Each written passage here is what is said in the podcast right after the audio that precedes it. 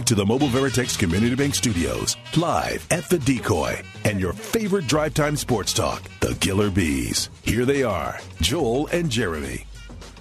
Hey, one in the books, two to go, second hour of the show. It is the Killer Bees. Jeremy's out today, back tomorrow, but we are lucky enough to have my good friend Barry Laminack in with me here at the Decoy. If you want to stop by, I 10 Bunker Hill area, great place to hang out. Wait staff and the people here are absolutely over the Fantastic. top, friendly, and fantastic.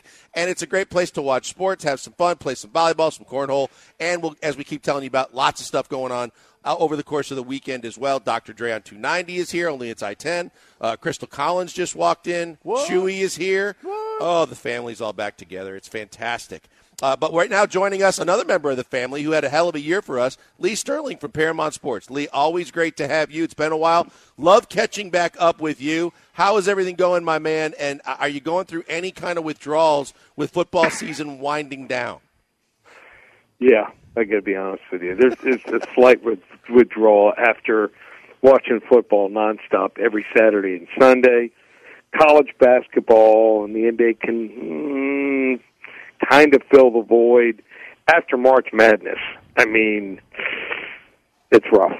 It is rough. I just, I mean, I do baseball, and I have two other guys in my office help me with baseball.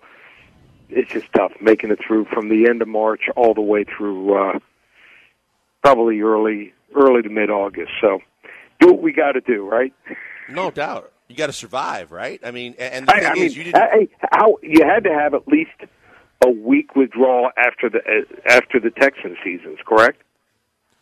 Yeah, they had- no, yeah, you know, eh, but the thing with it, Lee, was is the fact that they overachieved and did so much so soon Right. that people, yeah, that week grace you just period. don't want was- it to end. That's I mean, it's just so much fun. Now, from an outsider's perspective, and you obviously being an ex quarterback too, watching what Stroud did all year, and even though they got a first place schedule next year, any reason to believe that this team isn't going to continue to get better and better? Oh, when you got a quarterback, you got a chance every game. So they can just draft uh, and put the right pieces around him. Now they know what his skill set is. I, I think it's going to be a lot of fun. Well- I'd love to be there. Hey, oh, if you want Tua, we'll give you two for for for Stroud straight up. No, I think we're good. yeah, I think we're good. Pass. Okay. Yeah, and, well, and that's what Barry said. Pass, which was mean, which would mean that's something he struggles with down the field sometimes. Yeah. But yeah, I think we're Yeah. good. Yeah. All right, so catch us up a little bit because you had a great year. We knew that we were riding the train and having a lot of fun, and a lot of people were getting winners throughout the year. But you guys kicked some ass. You, had a lot of, uh, of great success during the football season, and now you got the big game, the biggest biggest game of all, coming up on Sunday. Oh yeah, I mean, even though it has been probably this is our thirtieth year, probably one of the top three or four years that we've ever had. You lose the Super Bowl. I, I I'll never forget this. It was probably my fourth or fifth year in business, and no one hit seventy, seventy-five percent. We hit about sixty-one percent. Almost every close game went our way. That's almost two out of every three the entire year. And I had two people after I lost the Super Bowl told me I lost some money for the year. Well, that's their dumbass for betting too much on one game. That's just the way people are. You know, they remember what you did last. The average person is going to play three, four, five times the normal amount on a Super Bowl, and then they'll play a bunch of prop plays. So anyone who tells you in my business the Super Bowl isn't important, they're lying to you. Yeah, and you fall victim to what we fall victim all the time of. That I always say is the Janet Jackson philosophy, which is "What have you done for me lately?" And they don't give a rat's ass about your overall success for the year. Right.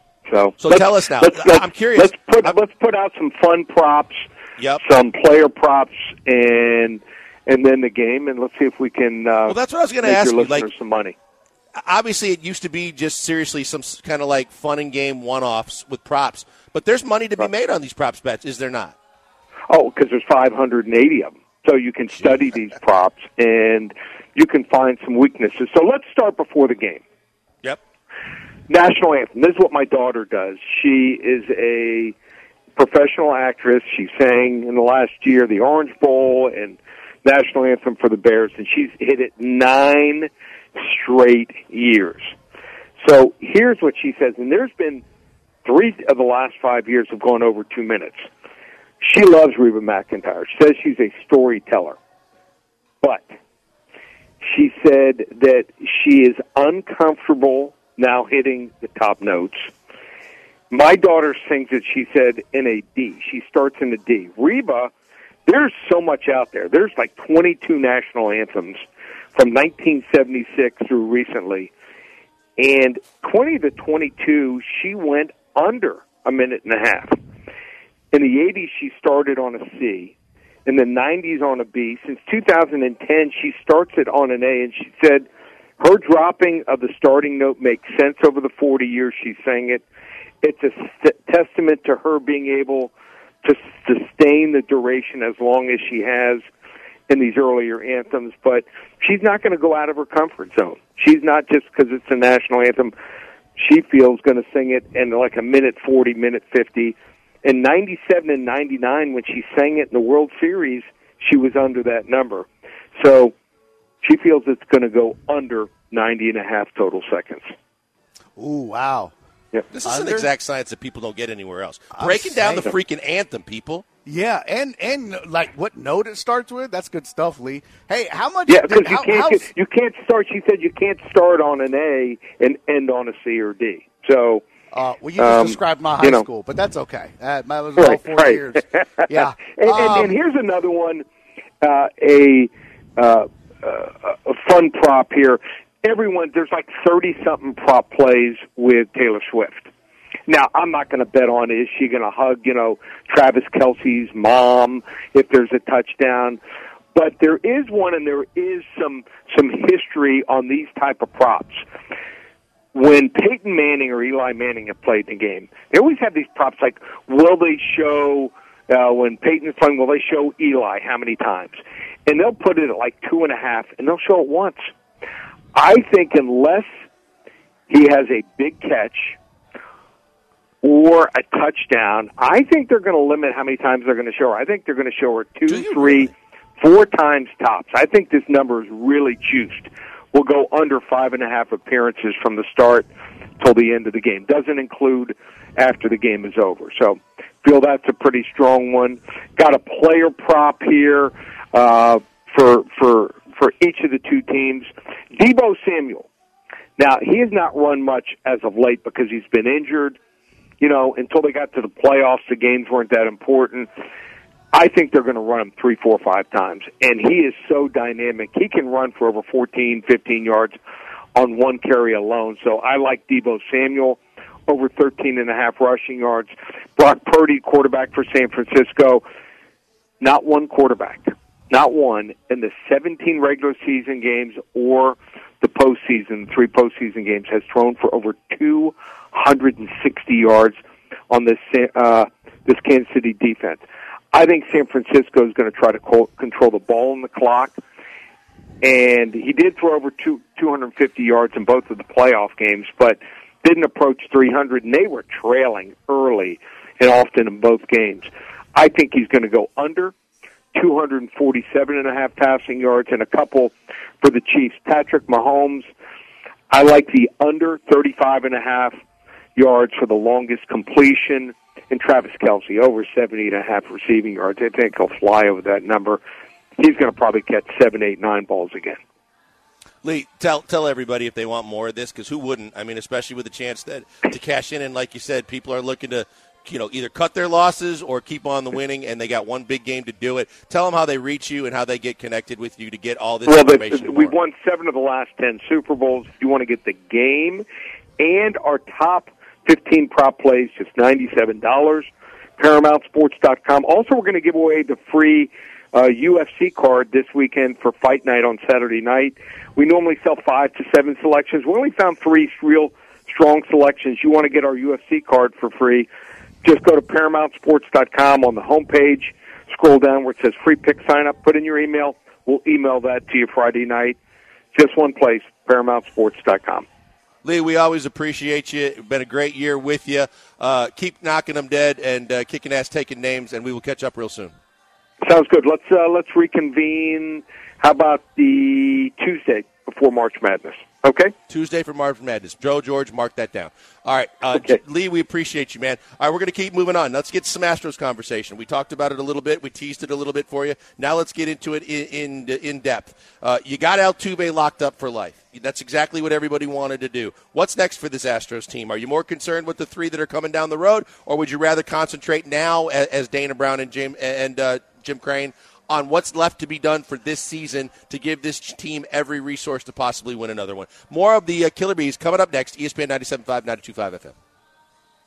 Hey, before we go to the break, I want to tell you again about the Daisy Dips because if you dip, we dip, we all dip, and you can dip for the Super Bowl because of the fact that you don't have to make the dip. You just have to go buy the dip. Go to your local grocery store right now, get you some Daisy Dips. Chewy was asking me just a few minutes ago, how do you jazz it up so that you taste great? You don't have to because the French onion, the ranch, it's already done. It tastes great. Yeah, if you want to add a little of your favorite hot sauce on the side, you can do that, but why would you? Because it's Daisy. They do the dips better than anybody else, and you don't have to do any work. Just go to your local grocery store, go to the uh, the dairy aisle, get you a couple of tubs of that Daisy Dips. It makes everything you're going to serve for your big party even better. For the big game coming up, put it on your pizza, put it on your wings, your veggies, and your potato chips. You're going to love it all the time. All you got to do is go to your grocery store, get you some Daisy Dips.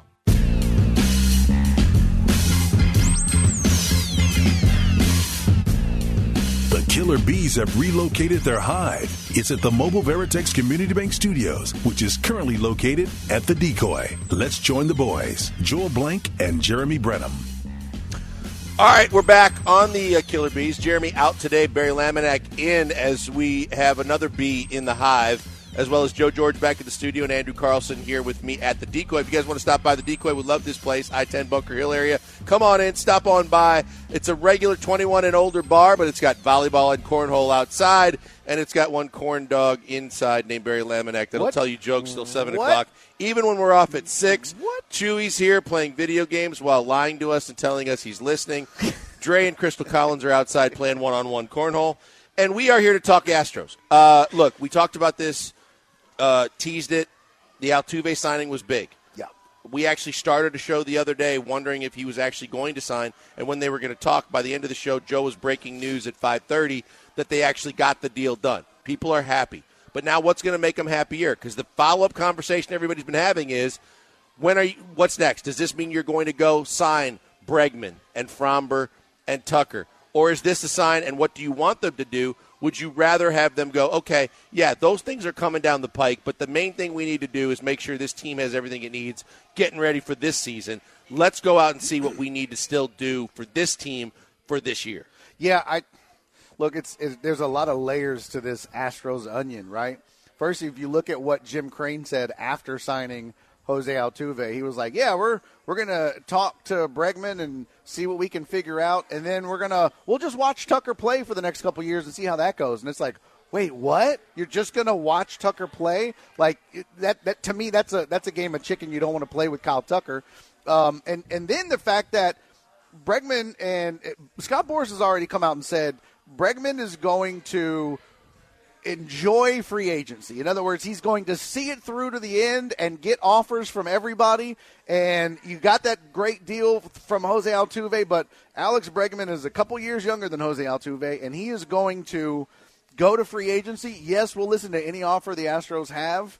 Um, so that's scary, and that's that's why I say if the mindset is we're going to work on Bregman and we'll ignore Tucker until later better be careful, right? Because you might want to be working on Tucker and keeping in mind or having a number for Alex Bregman, but I think the target long term has to be Tucker because I could easily see Alex Bregman going the way of, of Carlos Correa Yeah, but he has, and leaving for more he money. Has, he has two years left before you absolutely have to do something, right? so I think that to me, when I look at it, the one thing that was obvious was Boras basically drew a line in the sand and said, Altuve is a sweetheart deal. No, Bregman's on his last year. No, I'm not talking about Bregman. You're talking about Tucker. Oh yeah, Tucker's got two years. right. So you don't, you don't you, there's no sense of urgency with Tucker. But but the thing with me is, and we talked about this yesterday a little bit. I believe that he made the statement that covers his ass. We're at a certain point, we're going to make Bregman an offer. But all that's going to really do is make sure that if he signs somewhere else, especially if it's for more money, that he can say, "Hey, look, we tried. We made him what we thought was a very fair offer, and he decided that he he wanted to go somewhere else. You know, so and so paid him the money. We wish him the best. He was great here. He's just covering his butt because I don't think I think he's going Bregman is going to be treated just like they treated Correa and Springer and everybody else. We hope he has a hell of a year. We hope that he's right in betting on himself. We're going to ride this thing out. At the end of the season, we'll participate in free agency with him, but I think it's with the expectation he's going to play elsewhere. I forget who it was that wrote it, but it's it's 100% true. Jim Crane has never like that's why the Hader signing was so crazy. Is that's not that's not been Jim Crane's Right. mo since he's on the Astros. And they the, whoever was writing this, I don't know if it was I don't remember who it was, uh, Chandler Rome or Keith Law. Back to the Mobile Veritex Community Bank Studios, live at the Decoy, and your favorite drive time sports talk, the Killer B's. Here they are, Joel and Jeremy. Once again, the hot air of Barry Laminack has knocked us off the air, but we are back now. So finish your, your thought. Uh, I was just saying that somebody was writing about the fact that Jim Crane doesn't do big deals like that. He doesn't. He doesn't. He's not going to be the Dodgers and just give ungodly amounts of money and make crazy deals. He likes five-year deals. He pays pretty fairly, but that's about it. He's not going to get locked up long term. And so, if if you know that Scott Boras and Alex Bregman are looking for max money, max deals, he's going to be 30 when the season starts. Bregman is so you get a, you get a five year deal, you go to 35, skills start to decline. But if I can lock up an eight, nine, 10 year deal now at 30, I'm good to go. That's the scary thing when, yeah, you've got two years left on Kyle Tucker, but remember, man, arbitration does serious damage sometimes to some of these relationships with teams. The Astros have done pretty good at managing that, but look at the Blue Jays. They just had to pay uh, uh, uh, uh, Vlad Guerrero Jr. whatever he asked, like Yep. 19.1 million, which is what he was asking, and he got a little upset. Now he knows that's the business, but that's a risk you take in alienating players through arbitration. So, do you want to lose Alex Bregman and then run the risk of losing but Kyle Jeremy Tucker? and I have had this back and forth because Jeremy is not one to ever consider feelings in the mix. It's just if he's going to get his bag, he's going to get his bag. Jeremy doesn't have feelings. He's dead inside, so I get that. Okay, but the, you know, fair point. But what? But the biggest thing is, is the fact that he believes that if someone's going to give him a bag, they're going to give him a bag, regardless, right? And you, you, feelings aside, you're still going to get what you're going to go after and want to get. And if someone's going to give it to you, you'll forget the feelings. I don't think in the case of of Bregman or Tucker that it's going to hurt their feelings because, especially with Tucker, he's going to get paid one way or the other. He's going to get his bag. I, I just think that it's down the road enough that I'm not really worried about him right now. Like it, the Bregman situation to me plays out just like everybody else has, and then he probably plays somewhere else a year from now. So the best thing you can do is, and if you want to make it tough, or if you really want to talk about emotions that could play into this, go win another one. Because if you win another one, Bregman might say, "Hey, you know what? Yeah, I can get some. I can maybe get some extra coin here or there." But I really love, or at least give them the fondest of memories and give everybody the fact that if they walk away from Bregman, it's a lot easier to walk away when you win a World Series than it is if you don't. So my big thing would be focus on the now. Focus on the fact that if you are Jim Crane and doing things that you weren't otherwise willing to do, not you knew you were going to do the Altuve deal, Right. but the Hader deal, you're right, came out of left field, surprised the hell out of everybody, but it fired everybody up. It also set unrealistic expectations that fans said, well, now that you did that, why don't you do this and do this and do this? You don't have to worry about anybody pressing except for Bregman. And if you're already in your mind set in the fact that I'm going to do with Bregman what I did with the other guys, and there will be a time for this, then focus on one more bat. Focus on the fact that Dana came out and said Jordan, eh, eh, or, and the Astros said Jordan's going to play more left field this year. If Jordan's going to play more left field this year, that means that you could add a bat that doesn't have to necessarily be you know, majority outfielder. Like some of the guys when they said they wanted a left-handed bat. There are DHs to be had for six, seven, ten million dollars that makes this team substantially better offensively if Jordan's going to be in the outfield a lot. I would say right now, I'm done for right now, I, except for the fact that I'm looking to still try and improve this team this year. Yeah, if you don't think you can get it done with Bregman, then I, I would agree with you. Just let it play out. But I, I, I feel like if if you're serious about because remember Crane had the saying, and you know, I, I Jerome and I got into a fight about this on uh, a game on. But I, yeah, I'm a I'm a Windows guy. Hey, you got a window of X, right? And Jerome's like, there's no windows in sports. Well, there kind of is, right? But Jim Crane came out and said. There's no window as long as I own this team. So he says he's committed to winning. It feels like so far you really can't doubt what he's done as far as the contracts that he signed and the way he's handled things. He's proven he'll go out and get big names at the trade deadline and add stars as needed, but he won't spend foolishly. which I don't I don't blame him, and I, I kind of like that. Well, if you look at what he's walked away from, for the most part, yeah, with the exception of Cole and the fact that the jury's still out, but he was going to New York no matter what because that was his dream. Yeah. The guys he walked away from, I think he's shown that he made the right move. Springer, Correa, they, those were the right move. yeah, Keuchel. Uh, you know, these are guys that he was like, well, well, you know, these were you were great at the time, but they moved on, and uh, so uh, it just it it worries me that now you've got to go out and find a third baseman, but you've also and not you're not just replacing the bat with Alex Bregman. You're replacing one of the glove. best defensive third basemen in baseball at the same time. It's he's elite. I mean, he's a top three, top four third baseman. That's tough to come by. And if you look at the Astros farm system, they have zero guys in the top 100. They had the 100th uh, ranked uh, uh, guy in the farm system, and they traded him for the Verlander deal. So you don't have at least prospect wise, somebody in the pipeline like you did with Jeremy Pena to replace Carlos Correa. Now, you didn't replace uh, uh, uh, Springer when he left, but Tucker was kind of that replacement in a Yeah, way offensively, in the outfield. he- he what do you do though? out. Now, Yeah. you, maybe you okay? You're going to be without uh, uh, Jose Abreu's contract, so you know Verlander probably retires in the next year or so. Uh, maybe I don't know. He might pitch till he's, He's chasing 50. numbers now. He might be pitched till he's 50. But now you, yeah, maybe you go out and get another star third baseman. I don't know, but that is a concern and it's a real one because of the pipeline. Joseph, you want to chime in on this? Yeah, no, I definitely think what you guys are saying is pre- pretty spot on here with like with Bregman. I, I don't expect Bregman to be back. I, I think it's going to be like you said, Joel. It's going to be kind of a well, we did our best. We gave, we offered him an extension. It'll be more than you know what Springer got, but that's why it's very similar to me to like what with what Carlos was. And the thing with Bregman that's so different is he doesn't have all the injury stuff that Correa had. So he's going to get a real contract from another team, unlike what with Correa was dealing with. So I, I tend to agree. Like I, I would like to see them. I mean, I think the idea of Jordan playing in left more is flawed. Like I, I don't think that's a good decision. It's going to help me win a bet. It is going to help you. Was it over fifty games in left Yep. field is what you and Jeremy have? Yep. You know, I, I don't hate the only the only positive I can think of like where you don't have to add a bat. When we talked yesterday about Jose Altuve and like him chasing three thousand hits and like do you start kind of know watching his wear and tear because you have Mauricio Dubon. I think you could do a lot of games where like Jordan's in left and Altuve is your DH and Dubon Dubon's is your your- second baseman. Like Is that a I, good enough upgrade offensively? I don't know. I don't I mean, because I don't think so. expect. Do, you, does any of us expect Dubon to do uh, have another season? He had a he had a career year last year. Yeah.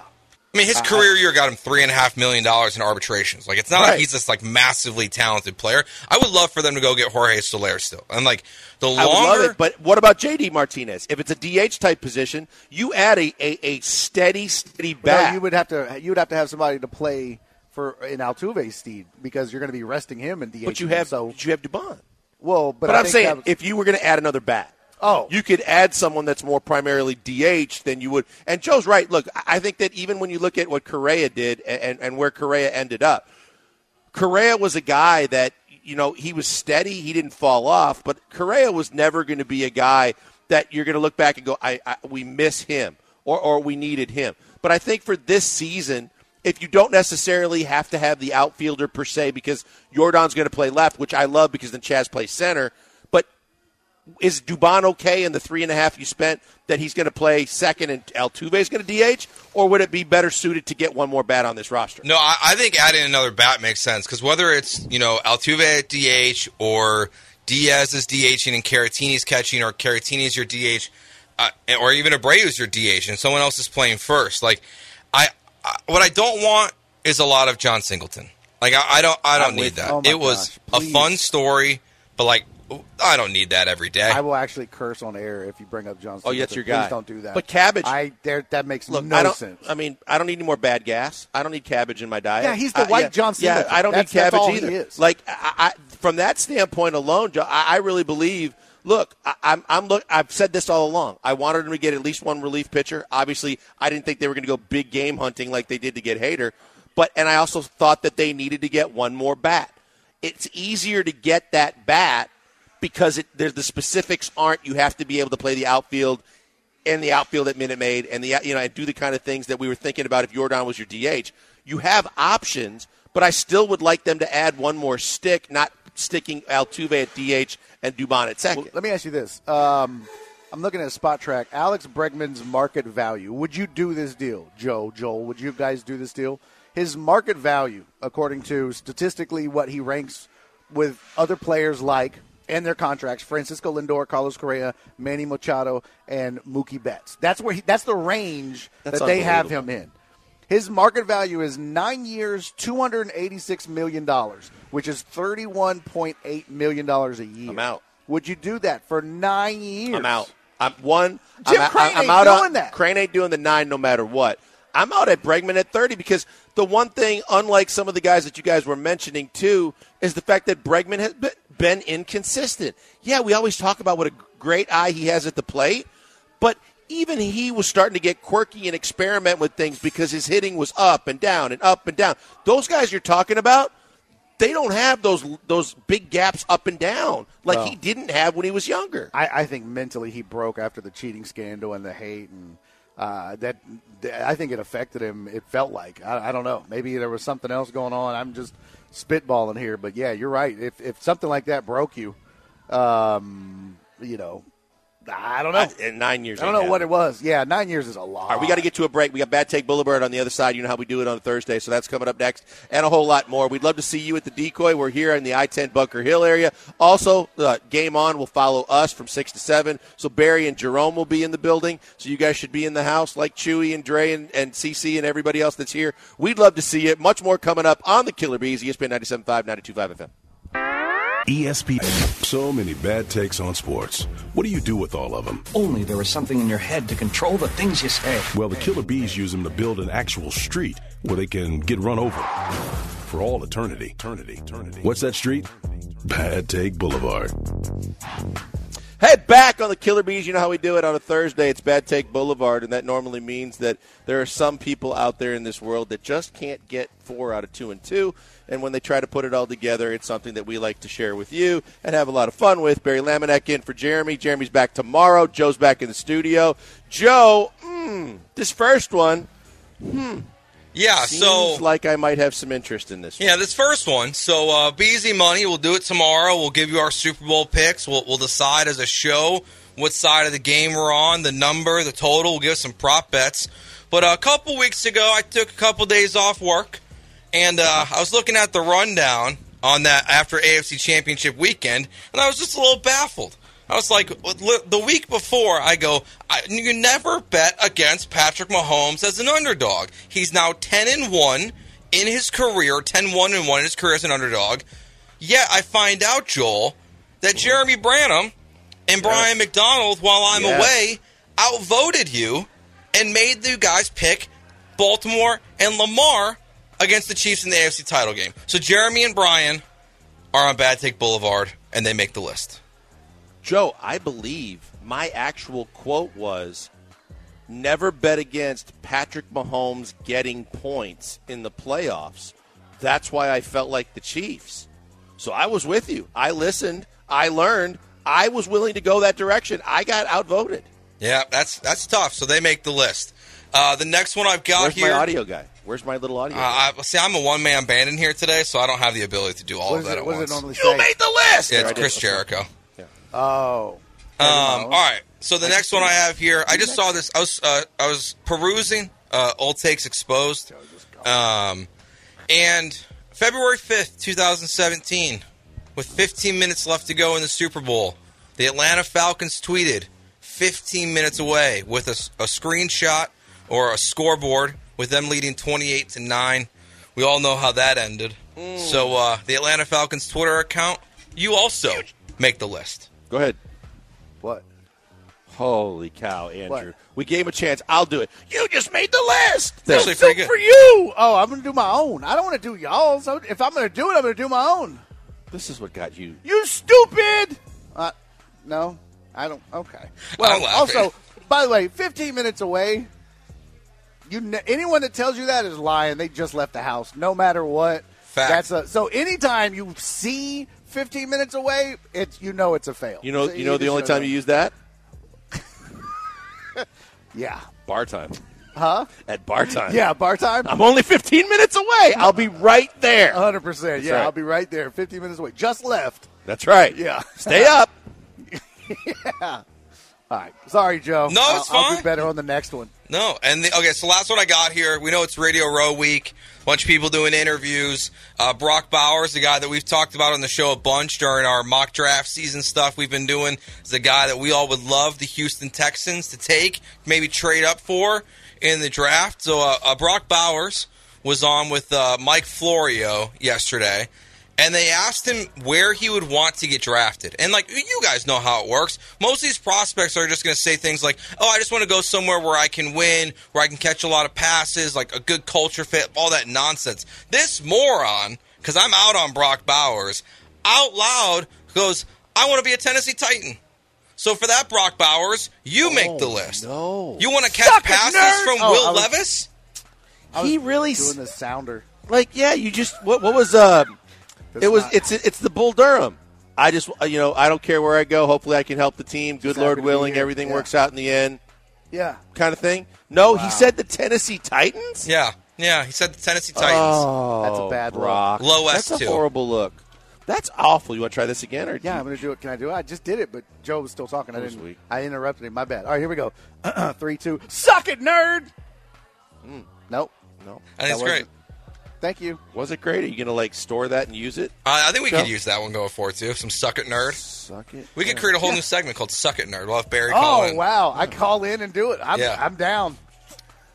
Like that's the other thing. I saw him the other day, and, and it seemed like he got it. He was doing like McAfee or something like that, a- and they asked him. They're like, "Hey, we've seen mock drafts where you go anywhere from five to fourteen. You know, what are your thoughts on that?" And he's like, "You know, what? it doesn't matter to me. I just, you know, I just, I can't wait to get to the next level, kind of thing." And then he follows that bit of at least draft pre-draft brilliance. Stay the hell away. Go wherever you're drafted. With I want to play for Tennessee. I mean, I'm fine with someone like calling their shot and, and out loud saying what team they would like to play for because it's a sign that you want to go in the top six. But Justin Herbert and the Chargers literally have a top five draft pick. Why wouldn't you say the Chargers? You want to because he say I, you know he said it's like he's from the area ish, like so it's like it's kind of Was he in close the to home. South? He looks like he'd own a hound dog. so this might be a perfect fit. He That's does. fair. He looks like he kind of looks like Yeah. you know, like he was conceived and born in a trailer. Like, Yeah, but it- like- they were, you know, out in a kiddie pool on the on the porch. Like you want to Yeah, catch like- passes from Mayo Boy, a guy who Yeah. eats bananas with the peels. Yeah, the Like, coffee wait a minute, mayo what? thing and yeah, yeah. Bananas with the That's peels? Jarrett Branham's Yeah, story. Will You didn't Le- know Will that Levis about eats bananas Will with Levis? the peel. He drinks coffee with a crap ton of mayo in it. Okay, Fat that is coffee. the whitest thing I have ever heard of. No, it's not. The mayo, the mayo or life. the drink. Bo- all of it. That's Yeah. well, you know what? This they would make a Brock Brock Bowers looks like he would he would dunk bananas in the peel in coffee full of mayo. That's Hmm. what he looks like he would do. But why would it? That's a- the that's a thing is, is perfect fit. and even if you wanted to play for the Chargers, why would you piss off the other teams in the draft that might, or a team that might be trying to trade up to get you until you know where you're going? Shut up. Well, but I mean, honestly, he knows he's so good. It, would, was somebody gonna be like, "Well, we're not drafting him now"? No way. Well, remember, CJ said that he thought the women in L.A. were a lot better than the women in, in Houston. You know what I've learned? CJ Stroud has a lot of bad takes. He better keep being a good quarterback. He's not like Uh, did you just put C.J. Stroud you really on can't- Bad Take you- Boulevard? Man, Suck it, here- nerd. Here's the thing: like going on podcasts, like CJ needs to stop doing interviews because if he stops being a bad quarterback, he we're gonna turn on him. This guy's going out there saying Bryce Young's a good quarterback. What are you doing, CJ? Like he, he straight up blamed the wide receivers and he's like Bryce Young's still good. Watch the tape. We watched the tape, CJ. Bryce Young's Well, not good. He's, you know what he's doing? He- he's Bryce Young was the- good enough to beat the Texans. He's planning for the future and he's being nice to his future backup. Well, That's but, what he's but, doing. but, to, but kind of what Joe's saying is, but at the same time, every time he pumps up Bryce Young, it makes him look even better because no matter how good Bryce Young is, they know he's the better of the two quarterbacks. Yeah, like I, That's I, a good point. I love CJ Stroud, but he has to keep winning. Like the, he did, he did this interview with Ryan Clark, like, and that's where we talked about the Bryce Young stuff too. The the arrogance that this guy has, it, it is like I want to love CJ Stroud forever. But the whole interview is like they don't know that I got that dog in me. That when I get on the field, I'm just a He different kind of line. person. And I'm like CJ, like please stop What's doing wrong interviews. with that? I don't There's- know, Joe. I don't you're, know. You're, you're just now that you're being petty. There's nothing wrong. What would you rather him say? Like, I don't know. I'm kind of scared to go out there. No, and I just think it's so corny. It's so I just hope we punt on first down. Like, no, it's not corny. I, I do think it was corny when he was like, they were like, "Are you adjusted to now? You know, the season's over." And he was like, "Yeah, you know, I'm gonna stop and smell my flowers." It was like, what? That that sounded like a euphemism for something else. First of all, that was weird. I, I just don't, I, don't love CJ Stroud podcast interviews. I feel like he's he's walking. I think he has too much tightrope. freedom. I think you're right. I think that like when you take all the the the, the padded ra- the guardrails off and let him go, like he goes. Like I think at the podium, obviously the PR staff is is kind of coaching him up on his way up there, and he knows how to handle like the media questions. But when he knows like no filters, it is kind of a danger zone. But Yeah. do you blame him? I mean, look what he's done. I, I I'd probably be It's one there- year, Barry. I don't care. Look, the, the kid was a top five quarterback in the NFL in his first year. I know, Barry. Stay but, like- hungry, stay humble, dog. But like you don't Come go on, on, a podcast interview and trash the women of Houston or say Tex-Mex isn't good. Like those are bad takes. Yep. Okay, well, I've seen a lot of women in Houston. Well, he's not totally wrong about that one, but like I was thinking, I was thinking more like you're gonna trash Houston's food. Like, what are you doing? Yeah, that, that's a yeah, that's a really bad take. That that, that Houston Tex-Mex is not good, but I mean, Are I'll you say crapping on the women? Of I'll just say, you know, maybe our women have lost their fastball a little bit. You know what I'm saying? Like I, and, and all you're going to see now I mean, is it's not, straight it's not, it's not San Antonio. Like, but like it's fine. dang, Thanks, wow. Charles. Yeah, it's yeah, it's not. It, but look, man, this I feel like uh, the, the the ladies in this town uh, they, they've lost a step. You're saying that because you're married now too. Oh, that has nothing to do with it. If I still thought the women here were hot, I'd tell you that. I'm not saying there's not hot women in Houston. Okay, I'm just saying that I don't know if the numbers are the same anymore. I think that's fair. A lot of them moved. It got too hot. It melted all their plastic work. They had to get out of here. I get that. The Med Center does some of the finest work on the planet. well, okay. I'm just saying it ain't Miami, but I mean, like now he did. He is spoiled if he's talking about L.A. because L.A. everybody's trying to be famous. Yeah, they got more plastic surgery spots than Starbucks out there. That's Yeah. that's an easy one, but I I don't know. I think you're being too critical of the kid, Joe. All right, well, we got plenty more to get to. We're going to take a quick break, come back with a whole lot more. Almost done with hour number two, but it always includes you. That means there's plenty more to get into right here on the Killer E ESPN 97.5 and 92.5 FM.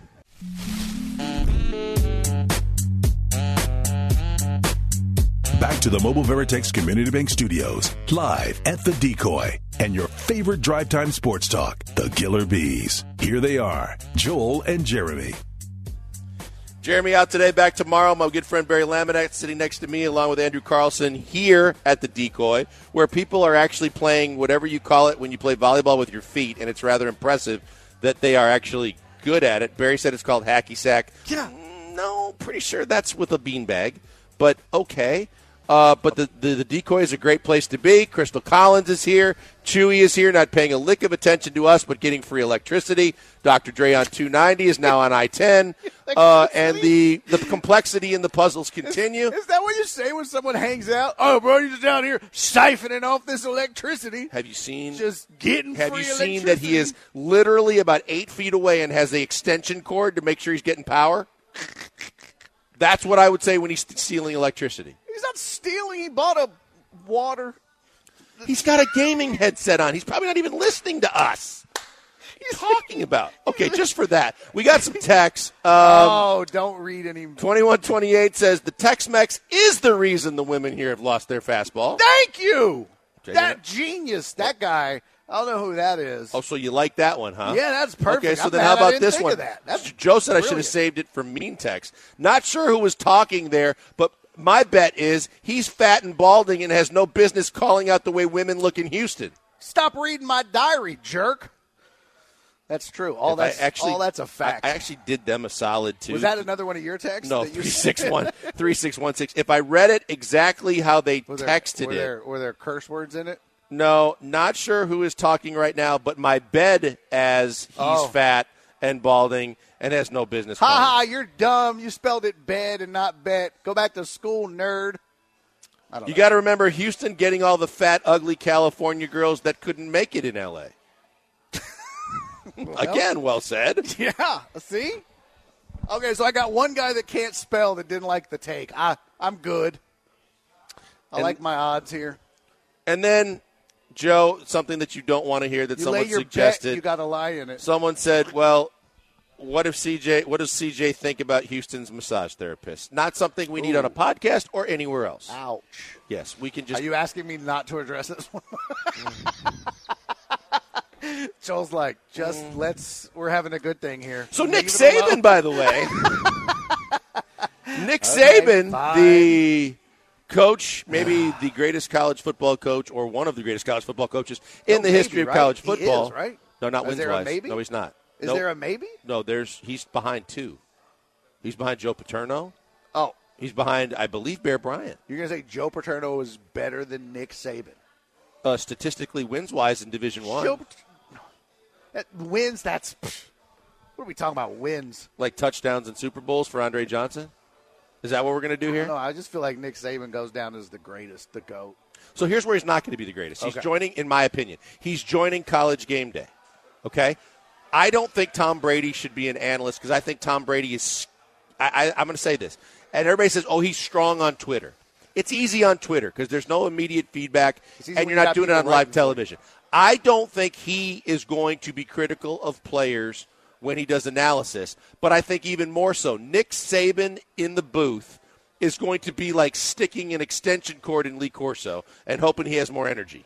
Oh wow! I don't. I, I think Lee, Lee Corso lost his fastball with age. I think Nick Saban. He had a stroke. Uh, no, I'm saying, and I love Lee Corso, but I think that obviously he was there. For, he had a good long run, but I think so fast, my friend. yes, with the pencil, but and the mascot heads.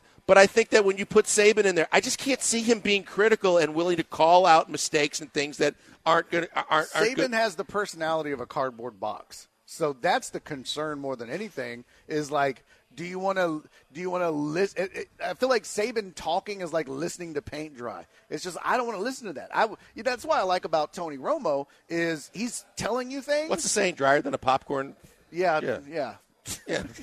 I, don't know if I can say it or not, so I stopped. Why can't you? You used to say it for 4 years straight. I used to do it to you too, but But I mean, Saban, he doesn't have a good personality. He's not likable, and it just like, like Brady.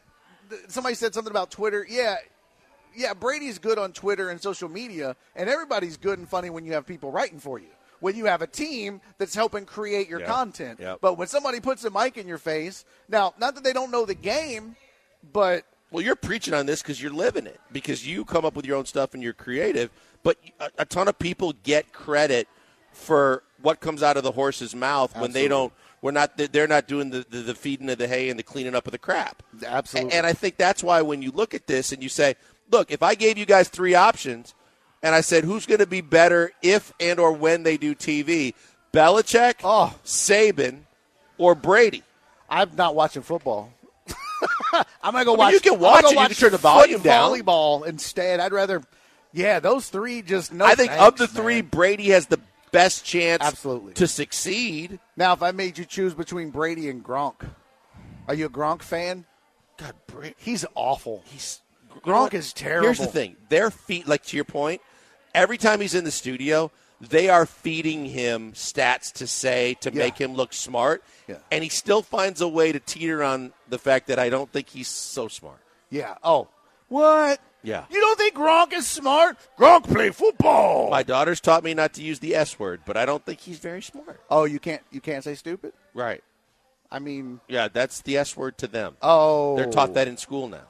Oh, really? Yeah. Oh boy, we're in just saying. trouble. So Yeah. you- you- I don't I know mean- if Joe Joe's gotten to that point yet. did did I just get dumped for say, saying Gronk is stupid? no, Oh, I okay. don't think so. I was say, wow. No, but I'm saying Joe's got a young one too, and when he gets going, Oh. yeah, you're going to find out the fact that in school, S, eh, the new S word is stupid. That's soft. See, this is this That's is an why. S word, too, Just the one put this on the list, and, and it's not even a list now. It's a book. It's a spiral bound notebook of reasons why I don't want kids. Right there. That's another one. Like, like, you can't even call somebody stupid when you're six. Come on, that's the best part. Well, but okay, so Joe, you got any input? Like, uh, like of the three, I think Brady has the best chance to actually be decent. but like I never want to see Belichick in the booth because you, you first of all, you no one's going to believe him because of how grumpy, crotchety, and short he always was at his press conferences. And from Saban's point of view, like I just, I just don't. He's another one of those grumpy, crotchety, great ones that you put him in the booth and expect him to be entertaining and give you like nuggets. I don't. Yeah, but Saban's the one that I, I don't believe in at all. Um, I was actually watching this clip earlier from Brady. He, he was doing a podcast with Steve Young. My my issue with Brady is that like it seems like he's going to be good at it, but he's too like get off my lawn already. Like everything he talks about is how bad football is. How the one I saw today was how the quarterbacks don't know how to play the game. And like he's trying to explain it, but like for someone like me, even like who I, I feel like I have a pretty solid knowledge of football, the things he's saying, like they're not going to translate on television. Like it's just going to sound like a bunch of big words that like we don't really like. Yeah, Lance is going to love it, but like, is anyone else at the station, or is he just going to be spewing nonsense? It's going to seem like. it's, it's it's a good point because that's that's what makes Tony Romo so great and so likable. Right. Is he's No, right? but- but here's he the tells thing. you, but he doesn't. He he he tells you. He doesn't talk at you. But here's the thing. And that's I was just going to say he's going to be the anti-Romo, and people are going to love it because Romo has the shtick is worn off. People loved it when he was uh, initially, and we've had this conversation before, Joe and, and Jeremy and I. It, used to be like this newfangled way of doing broadcasting when he would tell you what the play was before it happened, and he would explain, you know, how the RPO was going to be used here. But now, probably because he also got big for his britches, and they say he doesn't do nearly the work. People are getting tired that he's turned. He's got more Clyde in him than he does newfangled broadcasting. oh, Jim, and you're like, what did you just give me that I did? I couldn't have done with the volume down. Yeah. Yeah, they, they, we've as I say we Unless the, NFL public- tries to shut Brady down, I think people are going to love the fact that Brady's not afraid to be critical of the sport that he played and succeeded in. uh, as long as he's not talking about your team, people get ultra sensitive about that. I was just talking about how I That's love Kyle. Brandt, Yeah. and somebody was like, "He's a d bag." I was like, "Why?" He's like, "Because he talks bad about the Chiefs." I'm like, "You need to get a life, sir. That is weird. That that's how you would judge the man because he didn't say something nice about your team." Like people get overly sensitive about that. I just, I for me, like I watch the games. I just want to be entertained while I'm watching it. That's that's why I like the But isn't cast. but but like that's the difference between the NFL over policing and the NFL going, look, he ain't wrong. If he's going to criticize the quarterback you play, think they over police it now? Oh, I think that they do. I, I, I think in any league, I, I, I lived it in the NBA. No matter how much you think you're right, and maybe you are, if it if it if it tarnishes the brand, whether the team does it to me or the league does it to me, they will speak up. Yeah. Well, All right, let's go. Got two in the books, one to go, one hour left of the show. So we got plenty more to get to, and we'd love you to be a part of it. 713-780-3776. Chime in on Belichick, Brady, or Saban. Chime in on if you were happy the Rockets stood pat during the trade deadline, or anything else you got that you got planned that maybe isn't on our agenda. We'll work it into the conversation. He's Joe back at the studio. Andrew here keeping us on the air. Barry and I, one more hour to go, 60 minutes on the clock. Back in just a few, right here on ESPN 97.5, 92.5 FM.